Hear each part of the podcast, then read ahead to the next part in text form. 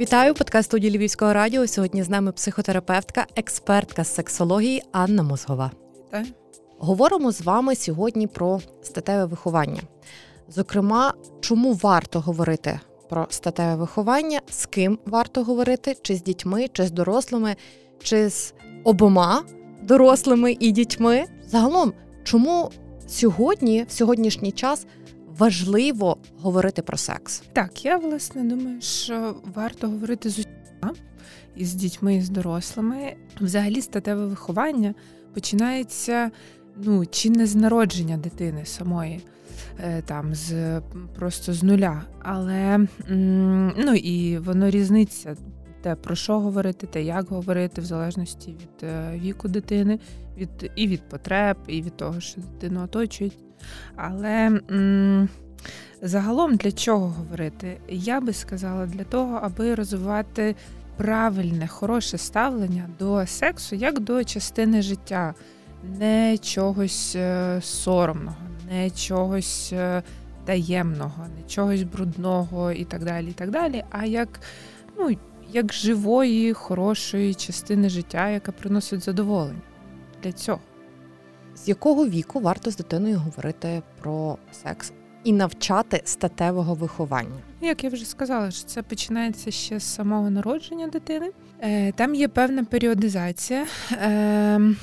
До двох-трьох років діти формують в себе розуміння того, до якої статі вони відносяться.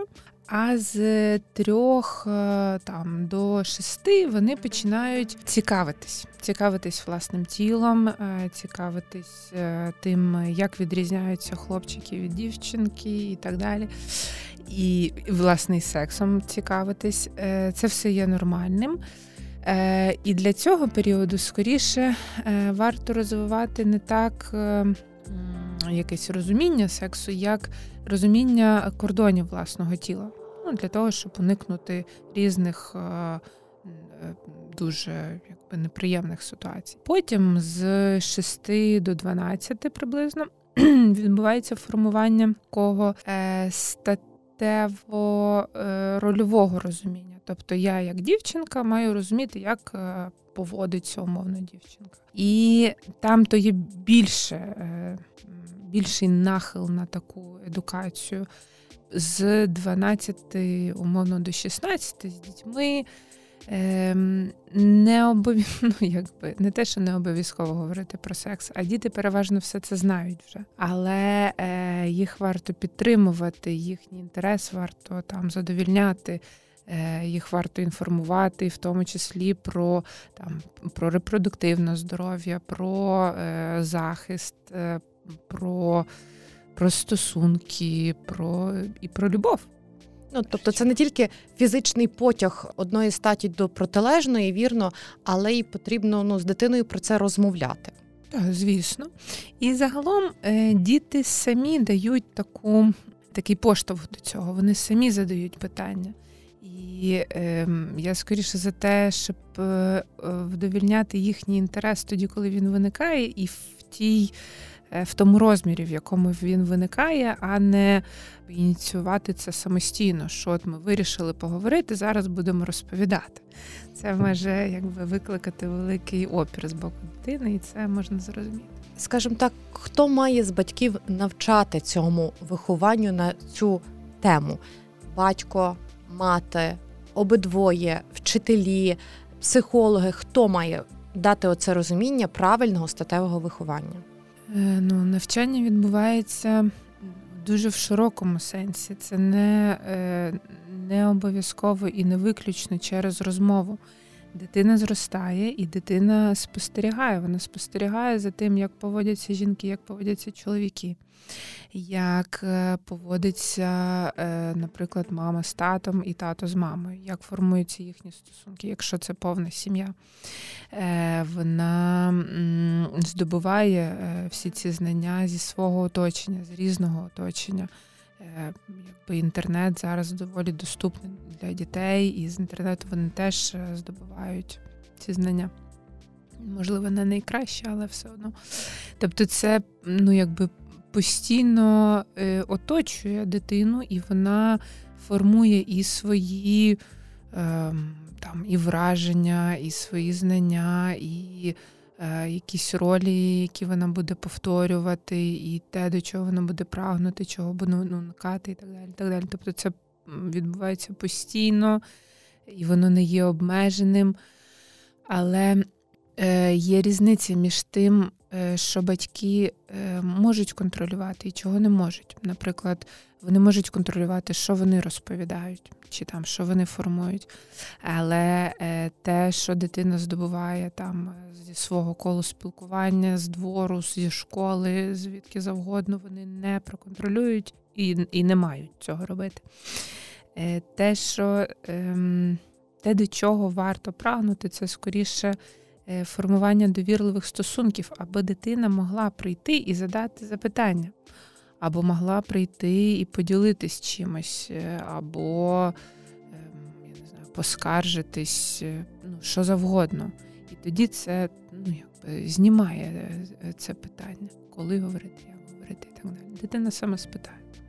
Але якщо повертаючись саме до підліткового віку, та попереджений, отже, захищений. Та якщо дитина знає, як себе поводити в тій чи іншій ситуації, і відповідно там про засоби контрацепції, це також повинні говорити їй батьки, чи вулиця, чи друзі, чи інтернет. Е, ні, краще, аби це були батьки, які можуть донести ну вже десь там з дванадцяти років.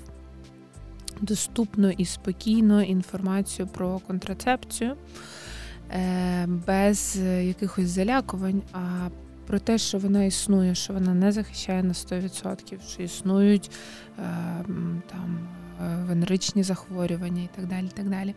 І що дитина може, умовно, не треба купувати презервативи для дитини, але повідомити про те, що вона може прийти і взяти гроші, наприклад, якісь, чи просто їй дають кишенькові гроші, і вона ними розпоряджається як завгодно. Тобто, аби в дитини був доступ до ресурсів, а не їй якби нав'язували ці ресурси.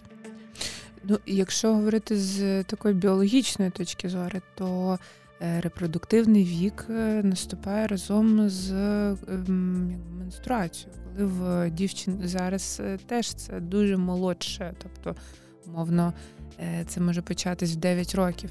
І це означає, що організм дівчинки готовий до там продовження роду. Але з психологічної точки зору, коли, умовно, можна, правильно спитали?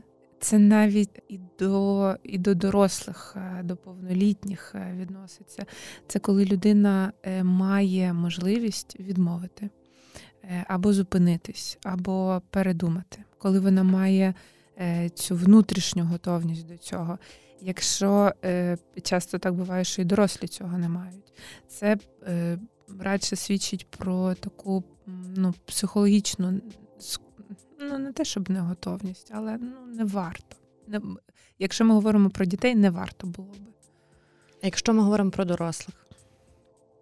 Mm-hmm. От, в нас в суспільстві прийнято так, було прийнято mm-hmm. так, що от там комусь далеко за двадцять, а він ще не займаний, і він є дуже такий скований, розгублений. І взагалі ця тема сексу для них, для таких людей, скажімо так, для суспільства вона їм не цікава. Так може бути.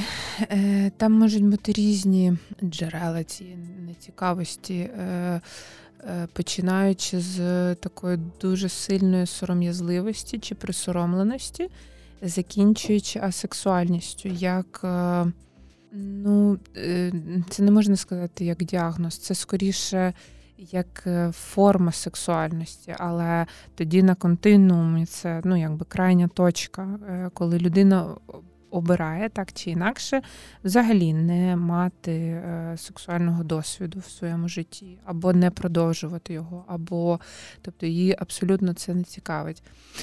Це скоріше треба розбиратись з тим, що там відбулося, чи відбувається, наскільки людина вважає це, ну, якби якоюсь проблемою. Але немає такого віку, коли запізно, умовно. Анно, я вам дякую. Нагадаю, подкаст студії Львівського радіо. Сьогодні з нами Анна Мозгова, психотерапевтка та експертка з сексуальності.